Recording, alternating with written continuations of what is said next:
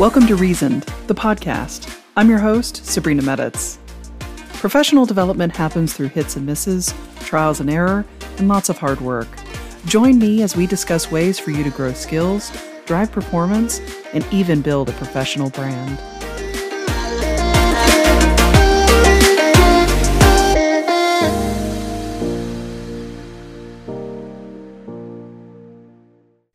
Today, it is my pleasure to have a conversation with Nikita Lawrence. Nikita is a sought after women's coaching and development expert, best selling author, coach, and inspirational keynote speaker.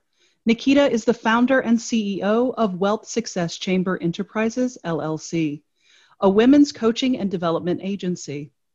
As an HR consultant, she is a thought leader and a mentor to many.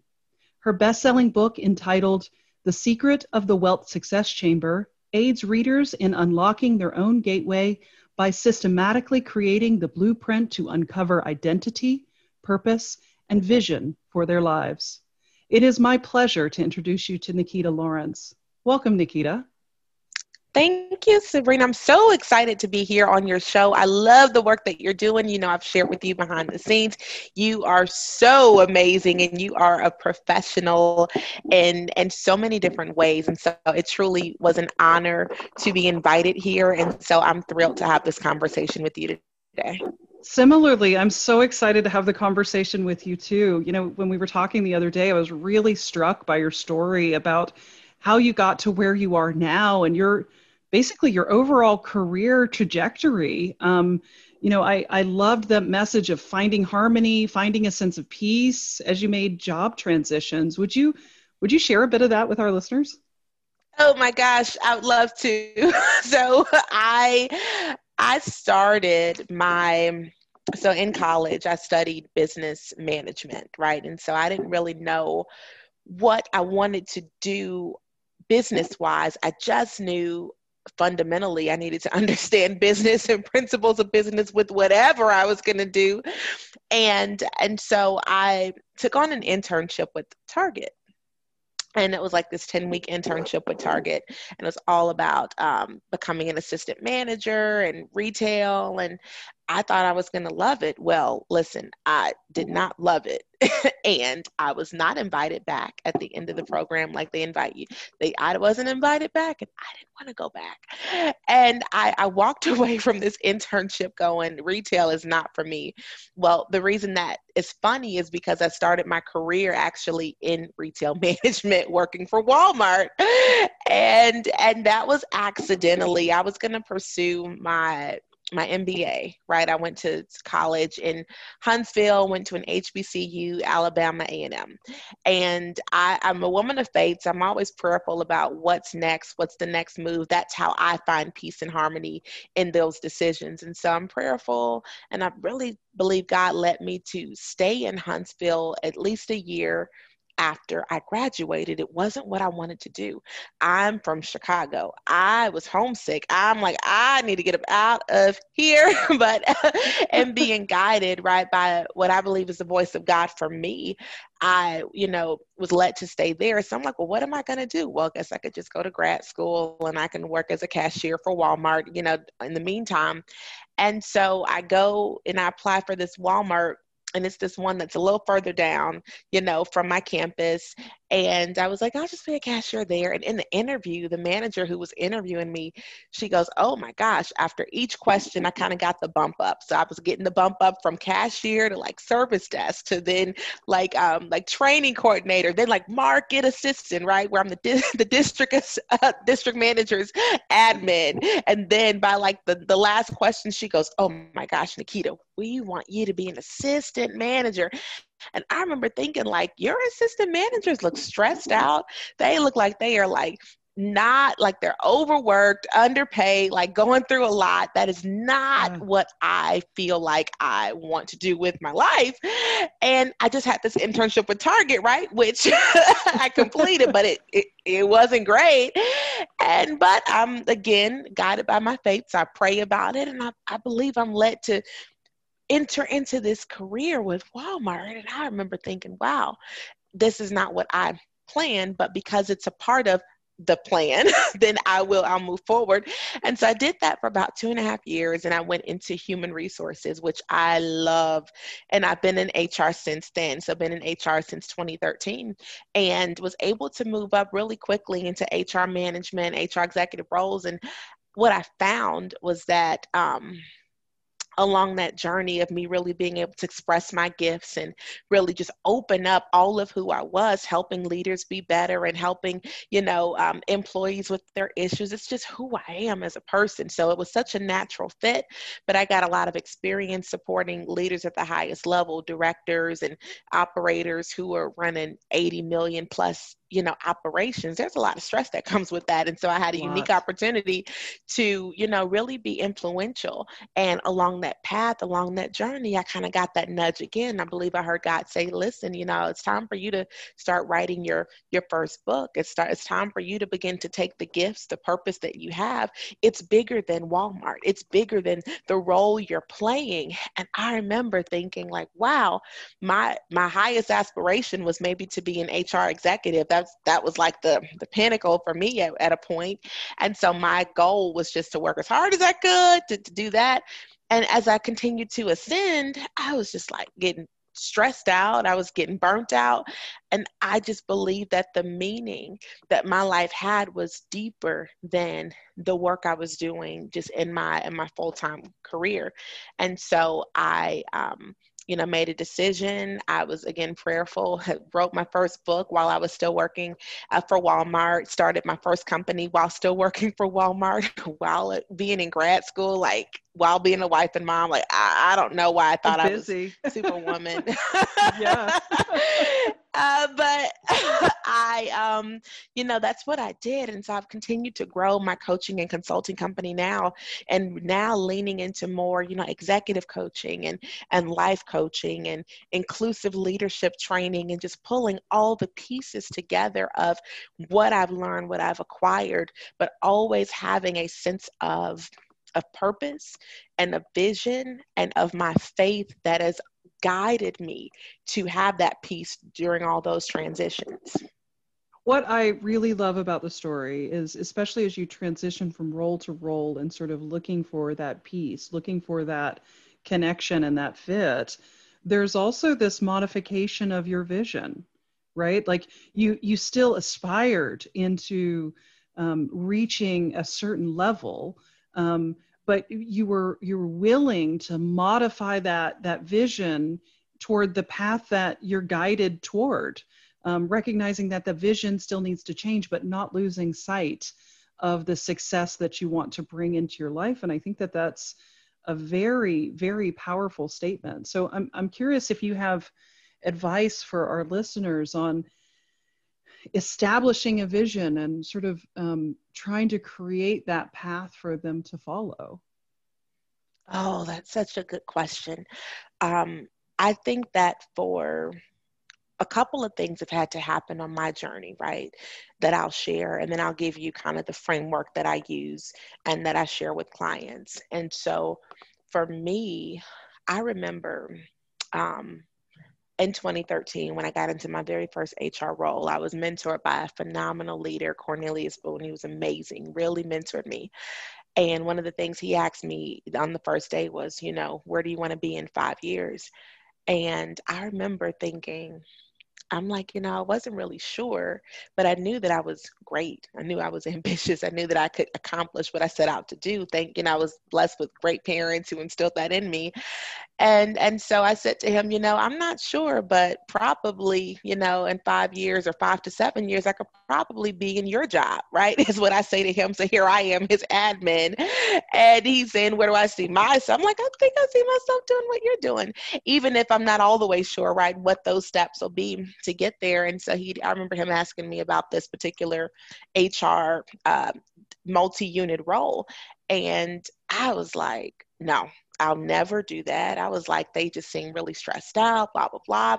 I just want to get into training and developing. And the the the piece of vision for me that I've always held on to since maybe the age of like 18 is that I believe my purpose, my gifts are to help align others, particularly women, to their purpose and with their gifts to accomplish what they were created to do, right? And so I believe God revealed this to me by way of a dream. I had really dedicated my life to the Lord and I was like praying about what is my purpose? What is my purpose from the age of like 18 on really 17 on forward. And so at, at 18, it's revealed to me that that's really a big part of my purpose to help others get an awareness and really become active in their gifts and their calling and their purpose and their vision. And so from the from 18 on i knew that helping working with people helping them to get aligned with their purpose their vision would be a large part of my story. At that point i didn't see that as well human resources is a great opportunity to work with people and help them right in the career space in the i didn't i didn't know i didn't i did not even have language for that you know at that age. I just knew this was my purpose and i understood that because god had given me a vision for my life. And so what i teach is that you know purpose is you know the reason why you were born, right? The reason why you're here. Purpose answers that question. Your vision is what will I accomplish, right? So your vision is the idea, the inclination that you get, the assignment that carries you to the place of purpose. But the foundation of that is knowing who you are, your identity, and not even just who you are, but who you are becoming. So for me, by the age of 18, having a clear a clear view of at least what my purpose was and the vision that would be that I would help others right in this way, I always held on to that. And the mm-hmm. vision specifically for me was connected to media. So I was connected to like um, television at that time and having conversations, interviewing amazing professionals who did incredible things, who kind of stepped out on faith and saw something come to fruition, right? And I was like, wow, that's it. So that was the vision that I held on to, which I thought would mean I would go to broadcast journalism school or go to film production school. And so now you see why Walmart just seems so out of the picture as, I'm, as, I'm, thinking about purpose and vision and helping others, right? And and but it looked a little different, but yet even coming full circle now, right? It's all connected. It's all interwoven together. And so as for for any listener, right, who's struggling to understand purpose or, or even have a clear vision for their lives, many times it comes in the form of an idea that, you know, just kind of has continued to resonate with you down through the years. That that thought about you know hmm someone should do something about this or someone should create this and that someone is not someone the someone is you right? That someone yeah. is the person who's coming up with that idea. And so being able to one not just say what is my purpose? What is my purpose? but to ask the question of what what is the vision for my life? What are the ideas that i've not taken action on. And as you get clear about what those ideas are, what the vision is to make a difference in the lives of others, right? Then you'll find that you're fulfilling your purpose because that evolves as we continue to move forward. It evolves over time. But even through different career transitions, what may not look like an opportunity to develop your skill set or to develop or cultivate your gifts, it absolutely is that that diamond in the rough, right? It's that that hidden behind the veil opportunity that you need to develop the character, right? The wisdom, the experience to carry out whatever that larger vision is that unfolds as we move forward. I think that's a tremendous message. You know, in in in looking at it, you know, at recognizing that your vision may not have the end point you think it does, and being very mobile as you look through the uh, opportunities that come available to you. But what I also heard with your story is that there's also a bit of boldness, and I and I don't mean ego right? When you were confronted with the question of what do you want to do in five years, and and to then say, well, I want your job, is boldness, but not necessarily arrogance, right? What steps do I then mm-hmm. need to take in order to get there and develop myself? And that may be atypical from other people, very atypical from where you thought you would be in terms of television or or entertainment, right? But but still, I think there is a bit of of boldness where you sometimes need to challenge yourself into something that might feel a little scary um, to to move forward and sort of claim it um, in that way. In fact, um, you know, I I think uh, personal brand has a whole lot to do with your preparedness for career. And I know you've recently been engaging with sort of a challenge to be present on platforms like LinkedIn to really engage and really get some visual media out there and express your story and and be vulnerable in that way of i'm here to have this discussion um, how does boldness play um, which i think you might think it's a it's a big one just given how much i know about you at this point oh my gosh that's that i mean it's everything, right? So, you know, call it boldness, call it fearlessness, call it courage, call it bravery. It is required in order for us to live a full life, right? Like, I, I really believe everything that we want, that we truly desire in the innermost places of our, our hearts, it's on the other side of fear.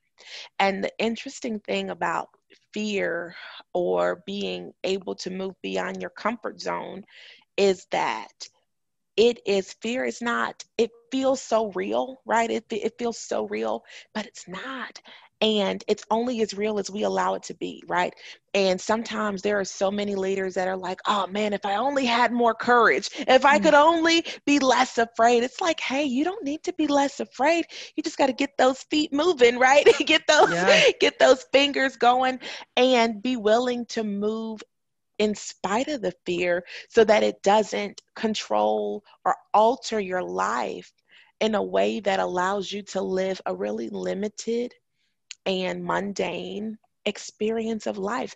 I, I remember at a young age, um, understanding that I would have to confront fear, right? Mm-hmm. And and for me, I was always a shy. So believe it or not, Sabs, I was a very shy girl. So I I if, if I knew you, you could get you couldn't get me to stop talking. But I for people that I didn't know, I was very quiet. I mm. remember mm-hmm. being I was I must have been like 12 years old in like a small circle of maybe seven or eight uh, men and women, mainly predominantly men, at in our church hallway and I was afraid to even say hello. Like I yep. remember like not even wanting to be there. Like could I not be there? I remember singing in in the choir, you know, at a young age, not being able to like clap my hands, rock and sing the note all at the same time and just being like, why am I even up here? I don't want people looking at me like what's going on. Um, please don't give me the mic. I don't want to do the special solo thing. Like I'm good, right? Like you know and because they, they would have really quick story. They would have these songs where like even though it's a children's choir the mic goes to sing a certain part and now you and it was always random right? So you never knew who was going to get it. I used to be like lord please don't let it be me. Like let me just fade back a little bit because i am i'm terrified right? I am terrified. And so at a young age i, I began to you know understand I would need to move beyond my comfort zone to experience the things that I wanted. So I never allowed fear to be a gauge of whether or not I should do something. I just understood that, okay, if I'm going to engage what I want and it's on the other side of my comfort zone, then I have to one, you know, acknowledge the fear, but say, listen, I may see you, I may feel you, I may be sweating, I may be shaking in my boots, I may stumble over my words, I may do the, the wrong thing, but I'm not controlled by you, fear, which means that I'm going to move forward no matter how I'm feeling to reach the result and to accomplish the goal. And so with me knowing that piece of it, I think for anyone who's at a pivotal point in our lives, because we all we reach these pivotal points, Sabs, right? Where it's like we're at a crossroads, we have a decision to make and it's do we go with what seems comfortable what seems familiar or do we go with the thing that's a whole lot more scary it's a whole lot more uncomfortable but that we feel drawn to in some way shape or form and being able to stand in your truth of saying you know what i may be afraid but that's not going to stop me i may not know what's on the other side of this decision but i'm going to continue to move forward to see what happened i never wanted to live my life with regrets of wondering wondering what would have happened had I only been more courageous. And I think when it comes to boldness and living, and even in your career, having a vision for your career, you got to be willing to not live with regrets. What what mm-hmm. happens what would happen if i would have gone after that opportunity? What would have happened if i would have negotiated my salary? What would have happened if i would have taken the relocation package across the country? What would have we don't want to live because the place of regret that's a dark place and that can take you down a dark tunnel. But the way to not live with regret is to be willing to engage boldness, being willing to engage in courage, not because you don't have the fear, but because you're going to move forward anyway to see what's on the other side, to experience it, knowing that whatever happens, you're strong enough to handle it and to get through it. That's tremendous. Nikita, there are moments in my life. Um, and I think more and more when I have these kinds of conversations, she comes to me again and again. But my grandmother, Messi, uh, was a woman who was filled with a ton of sage advice. And as you were talking about the microphone randomly working its way through the chorus and you'd never know who it was going to hit and you're saying lord don't let it be me um, i was struck with advice from my grandmother and she used to say to me don't complain about what you prayed away mm. right and i really really mm. love this when we start thinking about opportunity right it, it you need to be ready you need to be okay with moving to the other side of fear. I love that quote from you, right? And I truly believe that procrastination is a very mild form of fear. I'll wait to work on my my resume. I'll wait to work on my cover letter, on my portfolio, on that opportunity, right? Like that that procrastination means that when you do stumble in into an opportunity that feels perfect, finally it's here, you're too late. It, it's already beyond you because you've not prepared yourself, right? And so, like, what are some of those thoughts on being prepared that we should share with the listeners? Oh, that's so good, right? It's like you, um, you have to be prepared. I mean, I love this example that that you just gave. I mean, and I, I would love to unpack that for just a moment because it's when you procrastinate, right? And you say, oh, I'll do it later. There's something, there's a belief somewhere in there, if we begin to unpack that, that says that this is not going to work out or this may not work out and i don't want to confront being disappointed right? So then we'll so we but we won't con, we don't normally acknowledge it or see it as that. We're like oh no i'm just too busy. Oh no it's just that it's not the right time sabs. I just i'll get to it later. Other things are more mm-hmm. important. And then when the opportunity comes and we're not prepared then what happens? Well i knew it wasn't my time right? I just knew mm-hmm. it wasn't you know it wasn't for me sabs. What's mm-hmm. for you is for you but it's like hold on. That probably was for you. However, you weren't prepared. And so engaging in quick action, even if it's imperfect, right? So, so a quote, and I don't, I'm not the owner of this quote, but whoever came up with it is brilliant. And it's just that, you know, imperfect action, right? Imperfect action is so much better than perfect procrastination, mm. where it's like, yeah, you perfectly procrastinate, but guess what? It's still not done. And then it becomes a self fulfilling prophecy that you didn't believe you were really good enough anyway. And so then now it's what happens. And so being in a position where you then engage preparation by saying, by understanding you're enough, like even if you don't check every box on the qualification list. Listen, the the jobs that I've gotten into are not because I've met every qualification on the qualification list.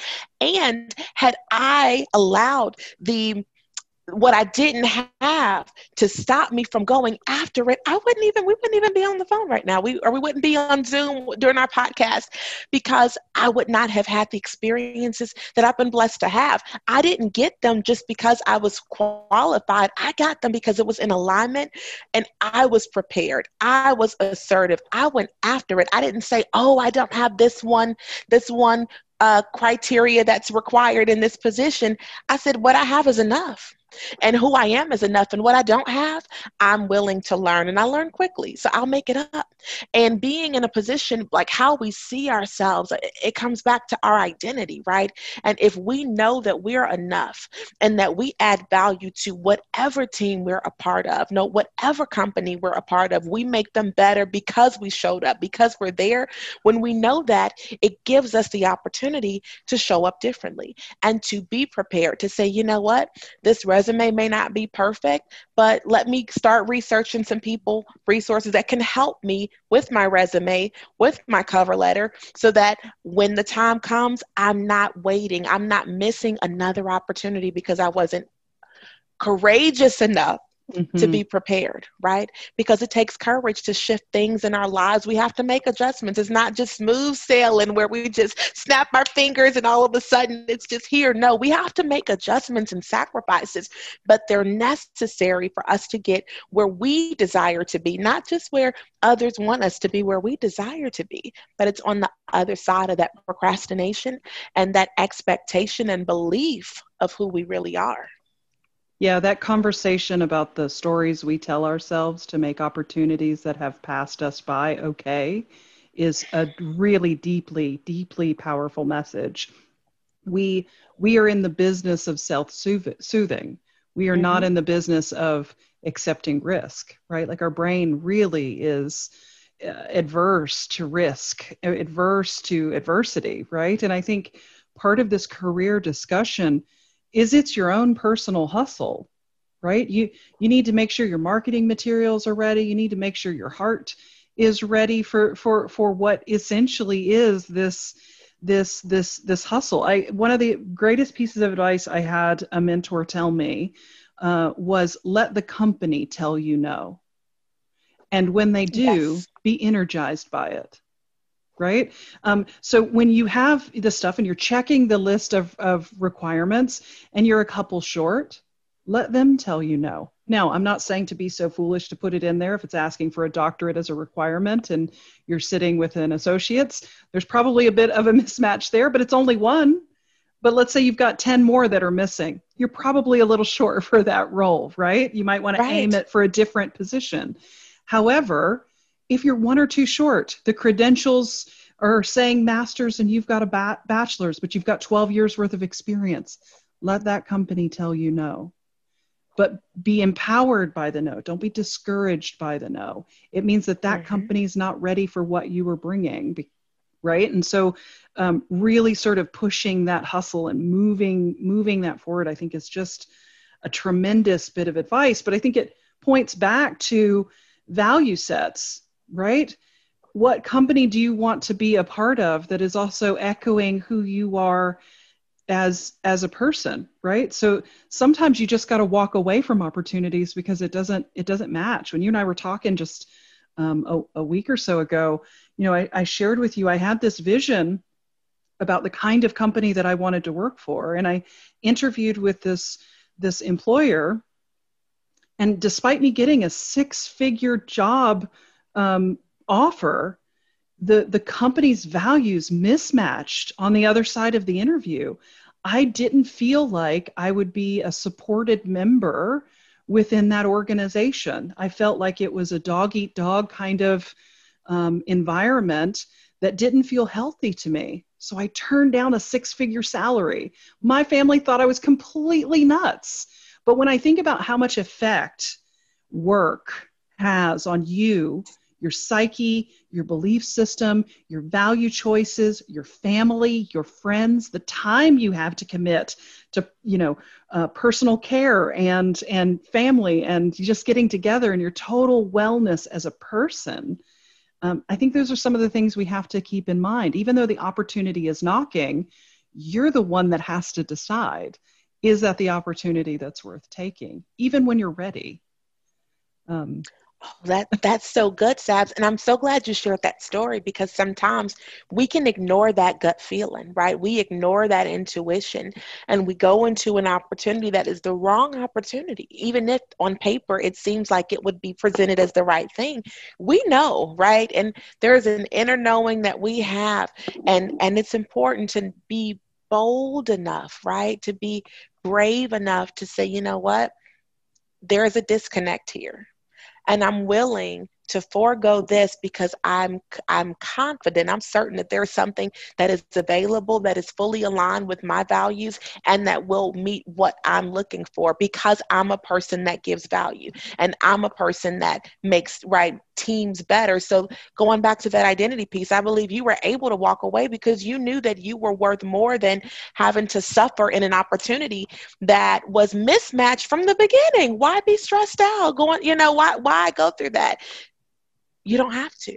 And so I think that's so powerful for our listeners today to know that, listen, just because it on paper seems like the right opportunity, it may not be. And if in your gut you feel misaligned, maybe there was a tone of voice, maybe there was the values you were hearing, maybe the culture, maybe there is, you know, a lack of, of diversity and there's not a commitment to things being different and you you will not be valued, right? Maybe there is not a seat for you.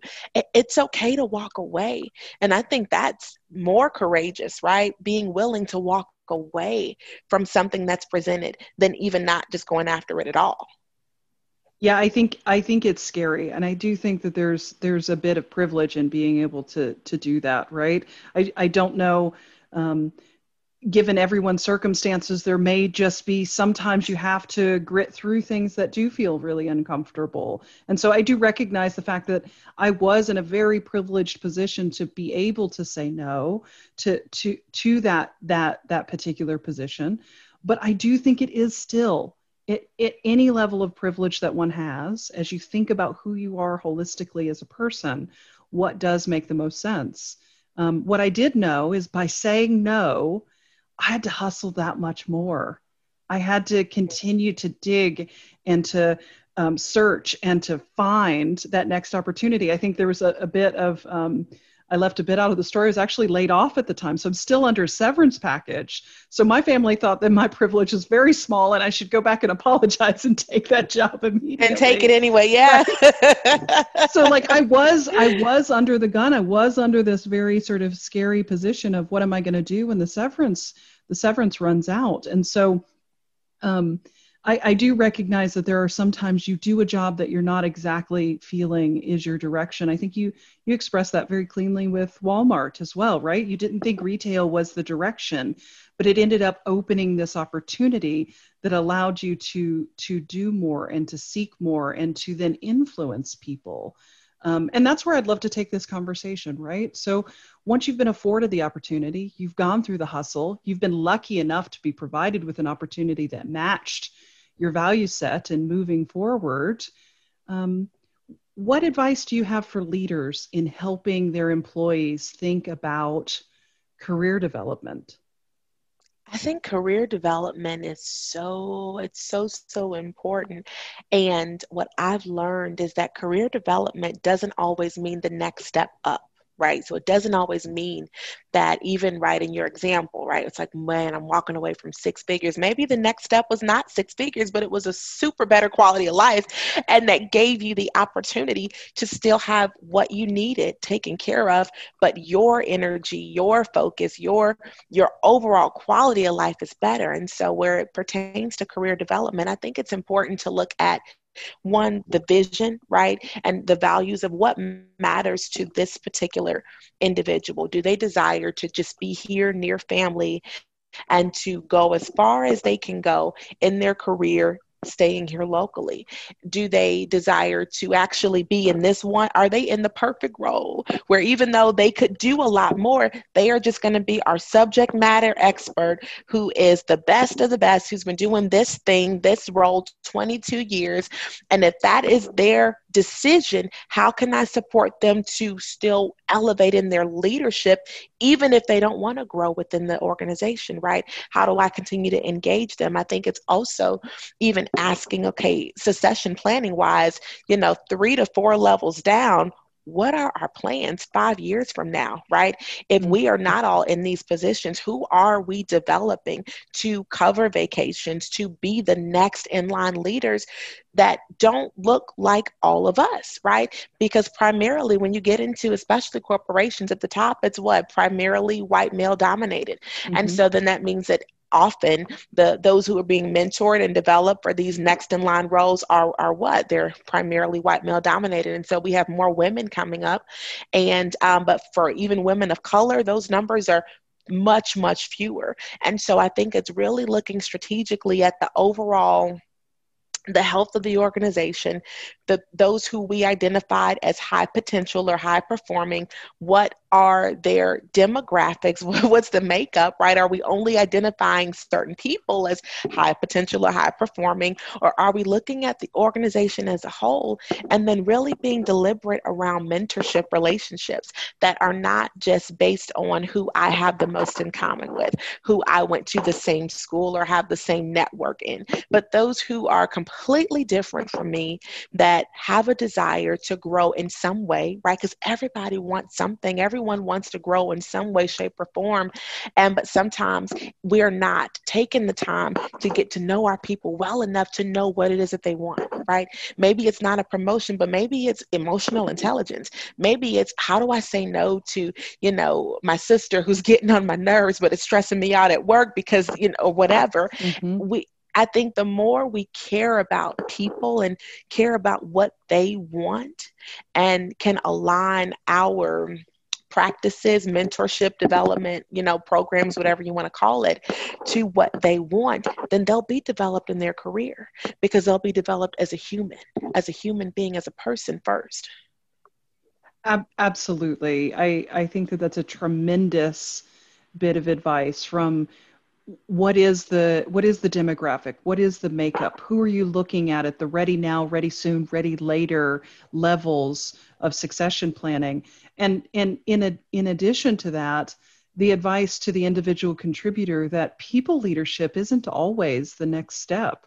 There are principal level positions that sit at director level that are high performing individual contributors. Now, your company may not have that. They may not have that structure built in from a from a, a, a, HR perspective, but there are companies that do, most especially within the technology organizations. You know, a high performing um, individual contributor would be a principal engineer, as an example. And so recognizing that it's not necessarily next step up or having to move into people leadership to actually um, move forward with your career and progress with your career, I think is, is tremendous advice.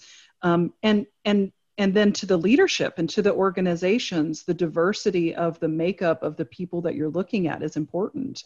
You know we talk often about um, the place to start to change diversity is really before they're entering into the workforce, right? And so we we do a lot of work with things with uh, organizations like Girls Who Code to get them in and show them what what does that mean as it relates to being inside of a technology organization. Um, I do a lot of mentoring in in uh, spaces like with the Boys and Girls Club, et cetera, to sort of talk about.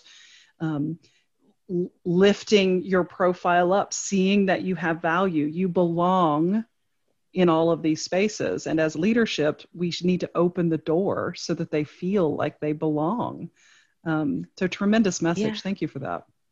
Absolutely. And I think that belonging is so key, right? Because I do see sometimes organizations that will um, work just what you described, right? Girls Who Code or Boys and Girls Clubs or urban leagues or others for like ex this external like recruiting strategy or partnership. But for the the talent that's within the organization, it's like, what are we doing to create a sense of mm. belonging for them, those who exist today? And I think that sometimes with what I've seen with organizations is a miss in being able to engage the diverse talent that exists, whether it's, you know, racial diverse that's a big one, right? We still are not there. Um, you know, gender, we're a little bit better. We're still not all the way there, you know, and then we get into other sexual orientation, right? Religion. There there's so many intersections.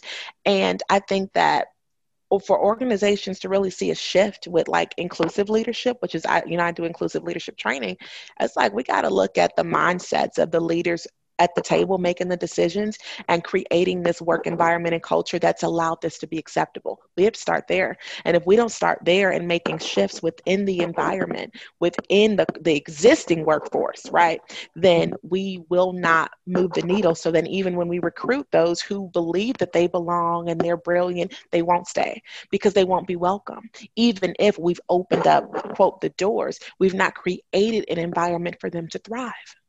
Oh, such a tremendously powerful message, right? Like everyone needs community to feel whole.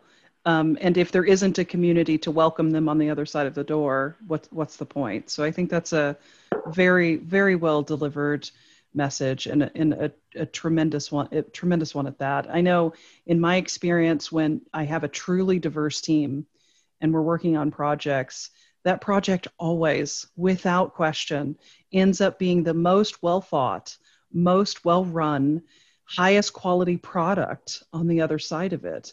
Where in many cases i think in some the groupthink situation where everyone's so very mm-hmm. similar we end up with a straw man that is very very narrow minded um, in in its direction. It's not solving as many problems or delighting customers in the same way. So um, it's it, it is certainly something to consider which is why i encourage everyone to be ready right? Like get yourself together and and i'm going to quote you again but move to the other side of fear and know that you belong in this space. Be ready for that opportunity when it hits. Mm-hmm. mm. awesome. Thank you nikita for having this conversation with me. I truly have enjoyed it. I um, i find your energy completely electric um, continue sharing on on LinkedIn. I really enjoy getting those daily updates. So, um, on that note, I would love to share where can uh, my listeners reach out to you and uh, continue to consume the content that you're creating. oh, so LinkedIn is a good place. I've, I've been doing my challenges, so I'm, I'm fired up about that.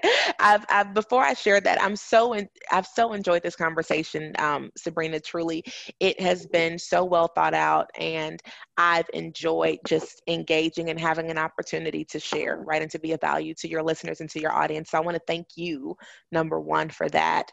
Um, and any listeners that want to connect with me, I am on LinkedIn, just at Nikita Lawrence. You can type that in, or my little backslash is Nikita the Mentor. You can also visit my website um, at nikitalawrence.com to learn more, learn more about me and get connected. That's awesome. We will provide all of the links to uh, Nikita in LinkedIn and to her website on uh, the show notes. So do check there. Nikita, thank you. It's a pleasure every time we get the opportunity. And hopefully we'll get to talk again very soon. I would love that. It's been my pleasure. Sabs, thank you so much.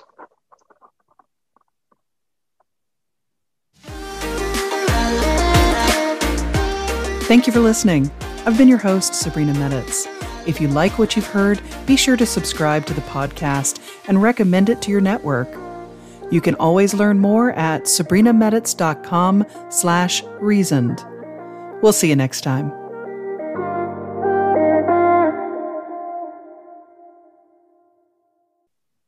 All right, so I'm super excited. I have a new career transition planner that will be available very, very soon. So you will want to look out for that planner. It will help you with writing prompts and all the different things that you need to be thinking about as you're making any career transition, either within your corporate career or even into entrepreneurship. So stay connected with me. You can go to nikitalawrence.com when that drops.